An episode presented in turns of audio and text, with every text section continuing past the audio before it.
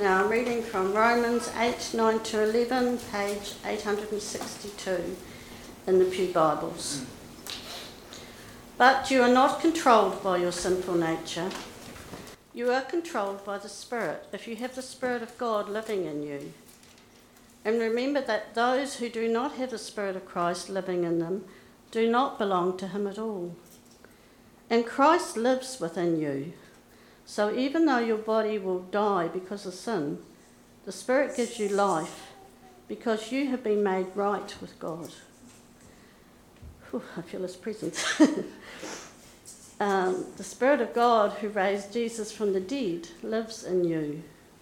And just as God raised Christ Jesus from the dead, he will give life to your mortal bodies by the same Spirit living within you. In Galatians five, sixteen to twenty-six, page eight hundred ninety-three on your Pew Bibles. So I say, let the Holy Spirit guide your lives. Then you won't be doing what your sinful nature craves. The sinful nature wants to do evil, which is just the opposite of what the Spirit wants. And the Spirit gives us desires that are the opposite of what the sinful nature desires. These two forces are constantly fighting each other so that you are not free to carry out your good intentions. But when you are directed by the Spirit, you are not under obligation to the law of Moses. When you follow the desires of your sinful nature, the results are very clear: sexual immorality, impurity, lustful pleasures, idolatry, sorcery, hostility, quarrelling, jealousy, outbursts of anger, selfish ambition, dissension, division, envy, drunkenness, wild parties, and other sins like these. Let me tell you again, as I have before, that anyone living that sort of life will not inherit the kingdom of God. But the Holy Spirit produces this kind of fruit in our lives: love, joy, peace, patience, kindness, goodness, faithfulness, gentleness, and self-control. There is no law against these things. Those who belong to Christ Jesus have nailed the passions and desires of their sinful nature to his cross and crucified them there. Since we are living by the Spirit, let us follow the Spirit's leading in every part of our lives. Let us not become conceited or provoke one another or be jealous of one another. This Saint Andrews is God's Word. It's great for anyone joining on podcast or YouTube. Uh, welcome to Saint Andrews. Everyone had a, occasionally had a rough night's sleep. Well, that's been me last night. Uh, you know, and so you had that, you had that slightly groggy feeling. You had, you had a really horrible sleep. That is me right now. So I'm going to pray for me so that I'll be nice and clear, because that'll be good for you.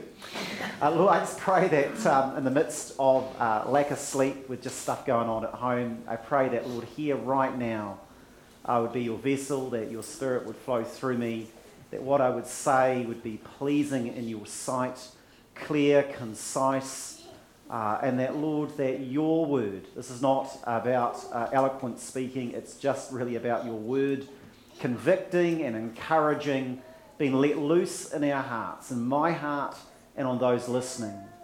So come, Holy Spirit, do whatever it takes to pierce our hearts that are often distracted, Uh, conflicted, uh, and that, Lord, that we would be transformed today by your word, in Jesus' name. Amen. Oh, we got always got we always get a few visitors uh, checking us out, which is awesome. So if you're a visitor, welcome to our ongoing series of Romans. Uh, we just pick a book of the Bible and we do passage by passage, look at the whole of God's word. And the reason we do that is hopefully God's word speaks, not me just picking a hobby horse. So, and it's a bit of a refresher. In the Church of Rome, there existed two groups. So one group that was, these were people that were coming along to the church in Rome at, you know, A D sixty or seventy. They were uh, pagan background believers. They were Roman, uh, Romans uh, and they had encountered the Lord Jesus Christ. And some of them, not necessarily all of them, but some of them would have had hedonistic pleasure-seeking backgrounds. Not all of them. There were some Stoic uh, philosophies going on in the ancient Roman world, but there was a lot of hell-raising pagans. Uh, and you read the ancient history books, that comes out. So by the standards of the, of the Ten Commandments, there was a lot of those people who'd come to faith, and their previous life, they were doing all the stuff on the, on the bad boys and bad girl list. And then in the church, there was also many Jewish background believers. They had grown up going to Sunday school, doing all the ch- religious stuff. They knew the Ten Commandments. They could recite it. But of course, they were hypocritical legalists. The very bad things they would judge the, the bad people, they would do themselves or secretly covet it. And so the Roman, in Romans, the opening, challenge, cha- opening chapter challenges both groups. It challenges the hedonists, the lawless hedonists. The Christian faith challenges the hedonists by saying that the very things that they, that they were seeking pleasure and thought they would get meaning and things that they desired, those very things would enslave them. And actually, one of the results when you give yourself over is God will harden your heart and you'll be going like in a downward spiral to more and more of it. And the end result is eternal death.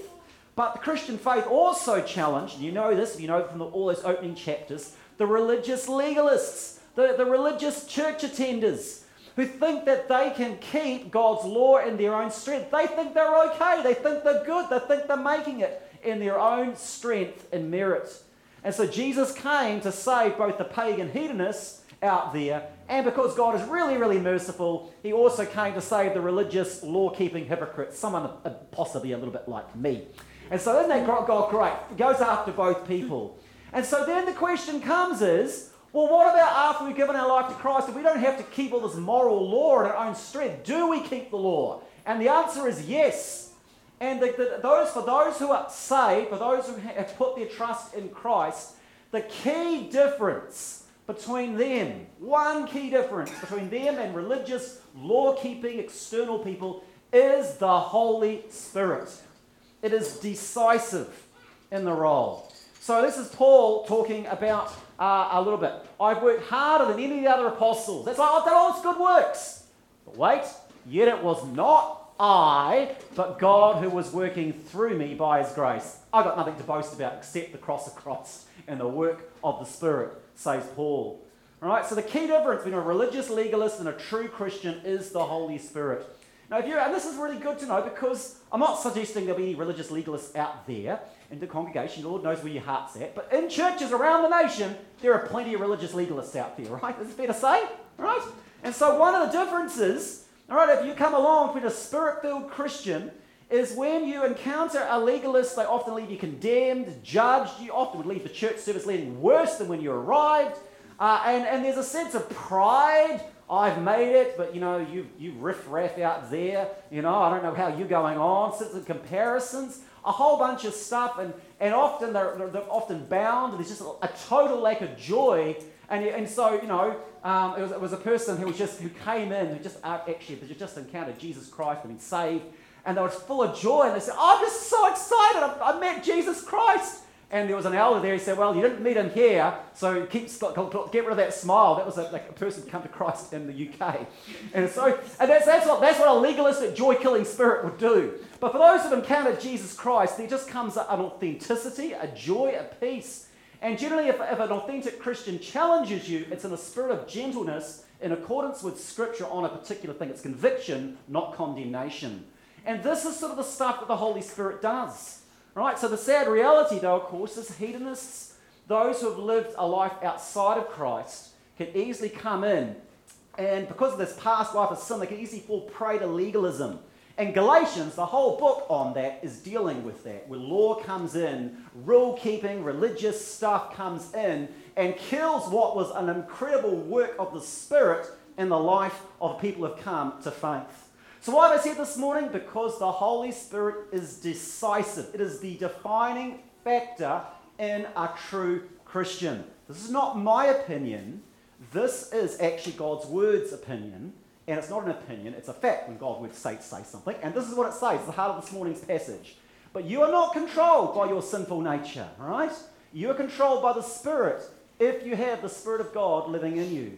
And remember that those who do not have the Spirit of Christ living in them do not belong to him at all. Now, that, that, what it's aiming to do there is to have me, when I'm reading these passages, the Bible's really inconvenient at times, and it comes across and it hits me, and I was like, Alistair, do you have the Holy Spirit in you? That's what it's aiming to get me to do.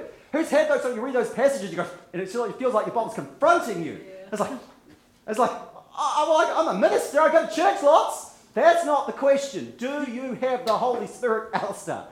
And if you don't, you don't belong to him at all. And if that makes you feel uncomfortable, join the club. It made me feel uncomfortable when you read this stuff. It makes you examine, you know, about what is actually going on in your heart. So it's really clear, right? So true Christians have the Holy Spirit. It gives them a certainty and knowledge of God's love in their life. In the first service, I had uh, this lovely person, I won't say their name, but they came up to me and they said, they said to me, Alistair, I, I remember there was this person who was fading. She was ninety-one years old. She'd been to church her whole life. And she said to me these words, have I been a fake Christian my entire life? Has everything I've done not mattered? He said, I, he said, I didn't know what to say. To, just, you know, sometimes you don't know what to say just in that moment. I, do you have assurance? I didn't know what to say. The Holy Spirit is aims to give assurance that we are the children of God. You don't have to go to church for fifty, sixty, seventy years doing religion. Why would you do that? Uh, I don't understand why people do that ever. But people do. We should know we're children of God, and it's the role of the Holy Spirit. And so in the Alpha Course, Uh, Nicky Gumbel, uh, he gives it to whole experiences of knowing God differs, but he gives this analogy about how we can know we have the Holy Spirit in us. And I want to play it. It's two minutes long.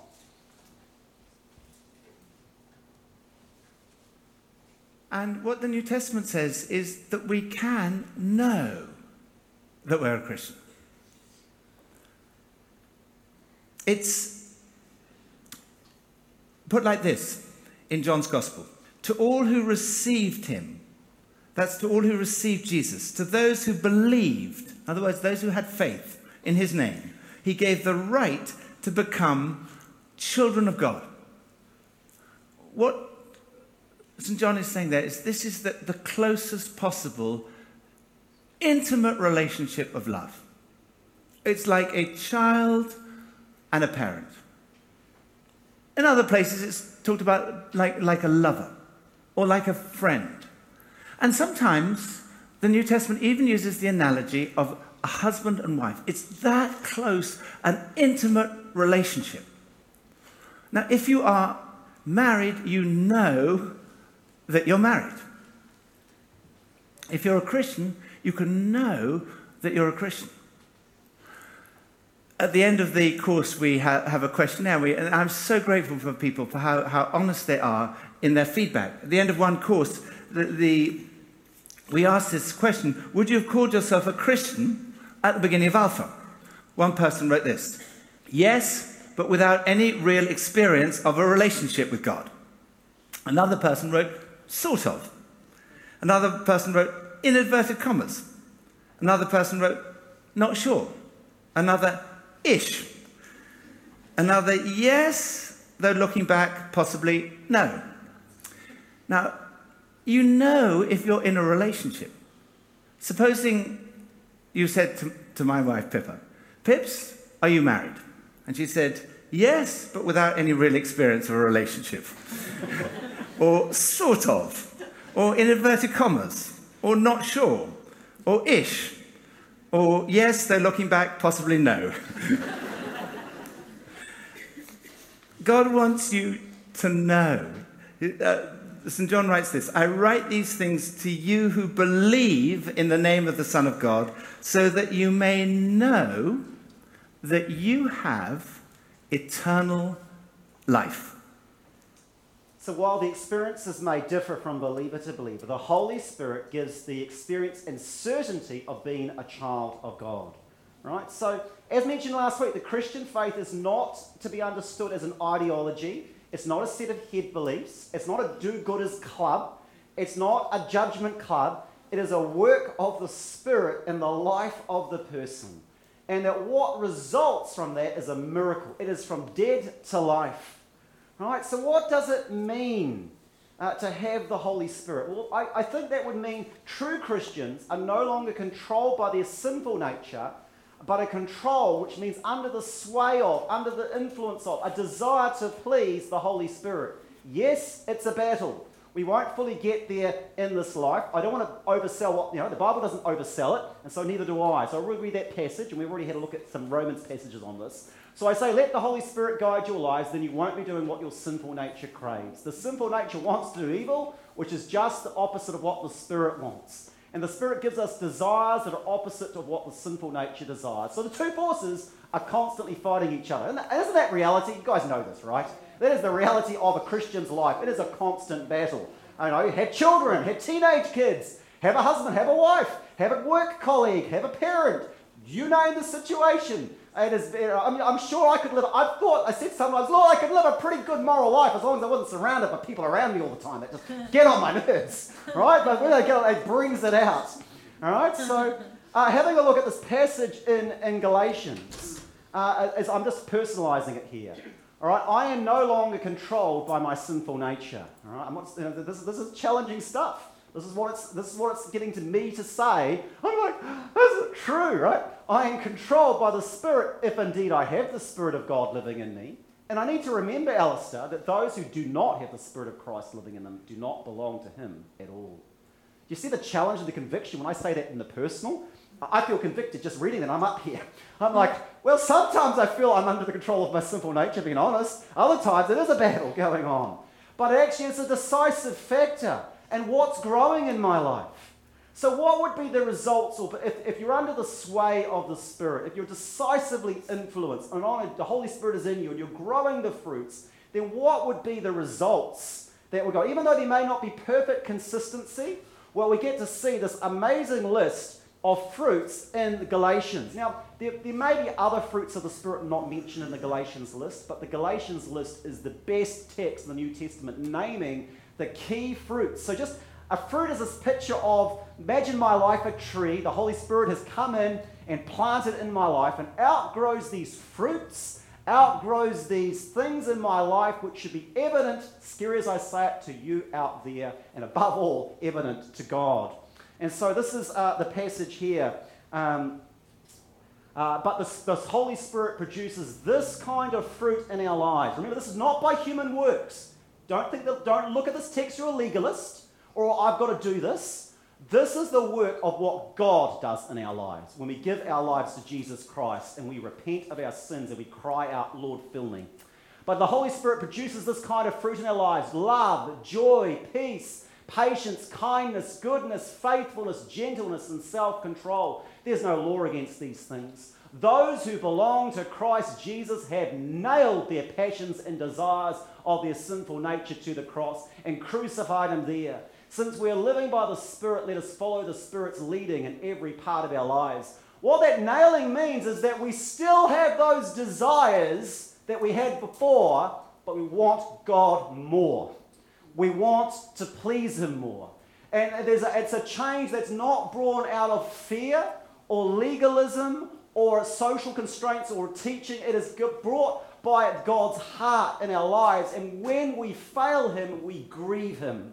And we feel that grief. We feel that cutting. Oh, Lord, I'm so sorry.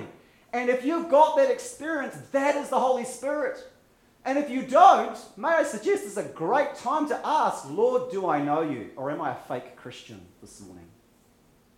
Right? It's not, I'm not, I don't know where you're at. That's, I'm, I'm, I'm assuming the best, always. You know, the Paul writes the saints and thing. I'm assuming all that you all know the Lord.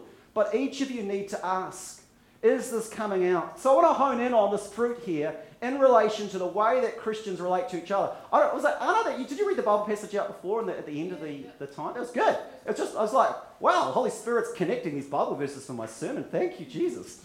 Uh, and so she was reading about the loving one another. And that's what we're going to hone in on this particular uh, the fruit, is that, and I, I want to hone in on this because Jesus says that in the season before his return, he makes some promises about what's going to happen in Christians among us, right, and among churches around the world. He says that our love for each other, look around, have a look around, look around now, your love for each other is going to grow cold. There's going to be a battle for it, that you can be offended with one another.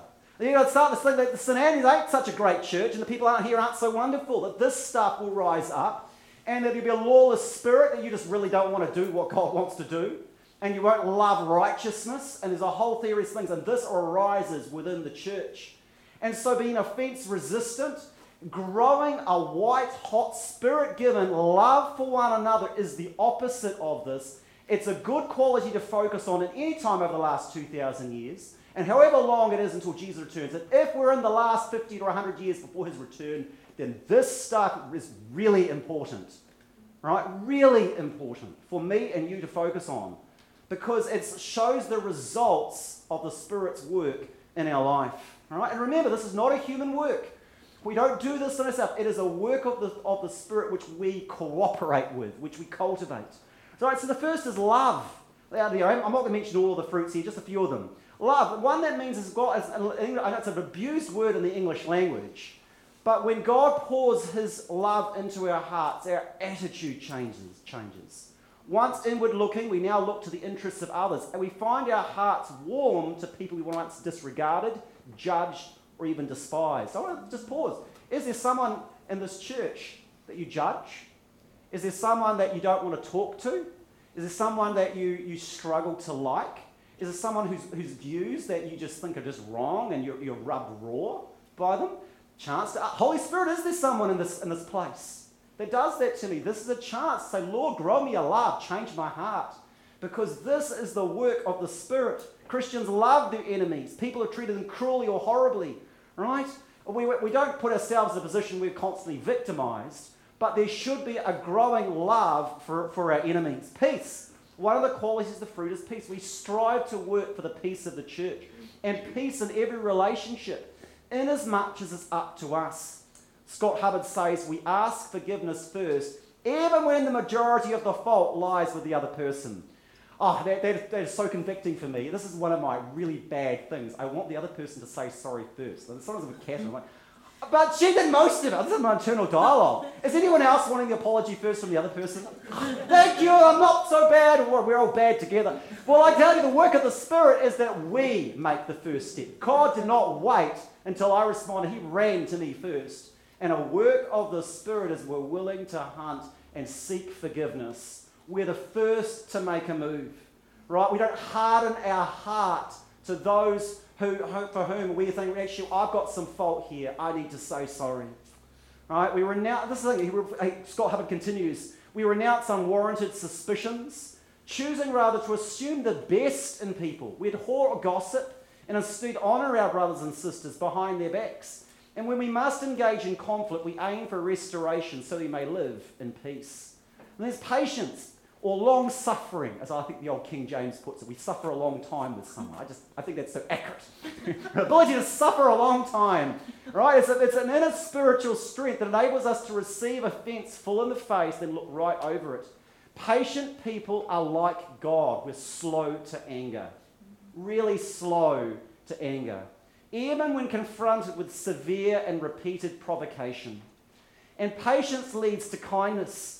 It's one thing to receive an offence and quietly walk it away, but there's another to receive the offence, the hurt and the anger, and you feel the whole weight of it, and it's stirring in your heart, and you have the self-control, the patience, the love, and you refashion it in your in your heart, and then you, the anger and offence is coming. You send that out as kindness. That is a work of the Spirit. Now, I just want to be honest. I'm sure that there are non-Christians out there who can do some of that stuff, right? So I'm sure there could be a non-Christian out there. Some non-Christians, I just look at some non-Christians and I think, man, they're just better than me.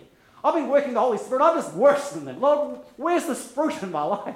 Right, so there's some amazing people out there. So there could be a non-Christian who has a business with millions of dollars and their business partner rips them off. They lose their entire business, they're bankrupt, and there they go home and they forgive the person that's destroyed their whole life. And then they think, oh, how can I bless the person who's destroyed my entire life? No, there could be a non-Christian that does that. But what I will say for me is I can't do that on my own. Only when I look at the stuff that's gone on, the hurts I've received in my life, only the living Lord can turn my anger, bitterness, and resentment and desire for revenge into praying a blessing onto the one who's hurt me. I can say that for a fact. Only the Spirit of God can do that, because in the flesh I do not want to do it.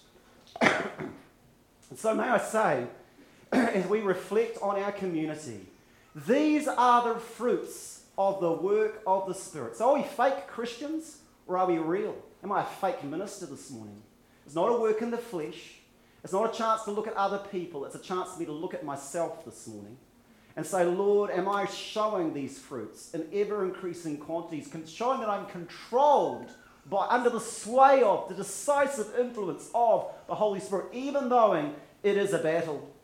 Now, I want to sort of say that in the first, there's been times in church history where there's been revivals and moves of the Spirit, but in the first three centuries, when the church was growing, and it grew from that tiny handful up to the fourth century to about forty to fifty percent of the entire Roman Empire had become Christian. Huge, massive change.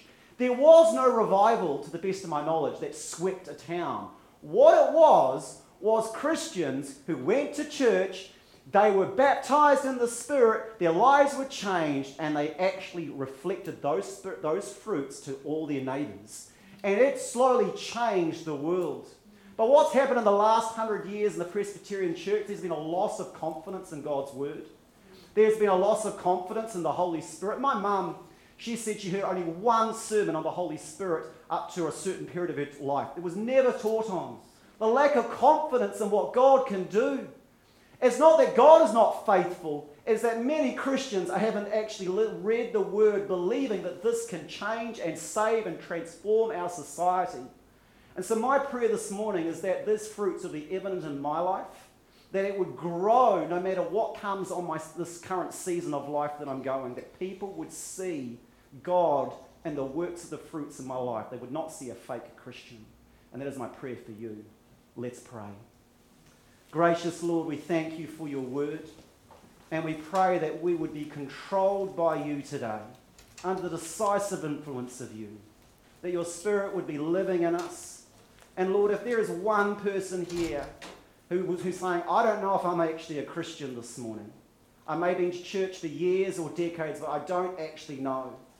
Lord, I pray that you would convict them and that you would bring them to a place where they would put their full trust in you, that today would be the day of salvation for them and their lives would never be the same again. Amen. And as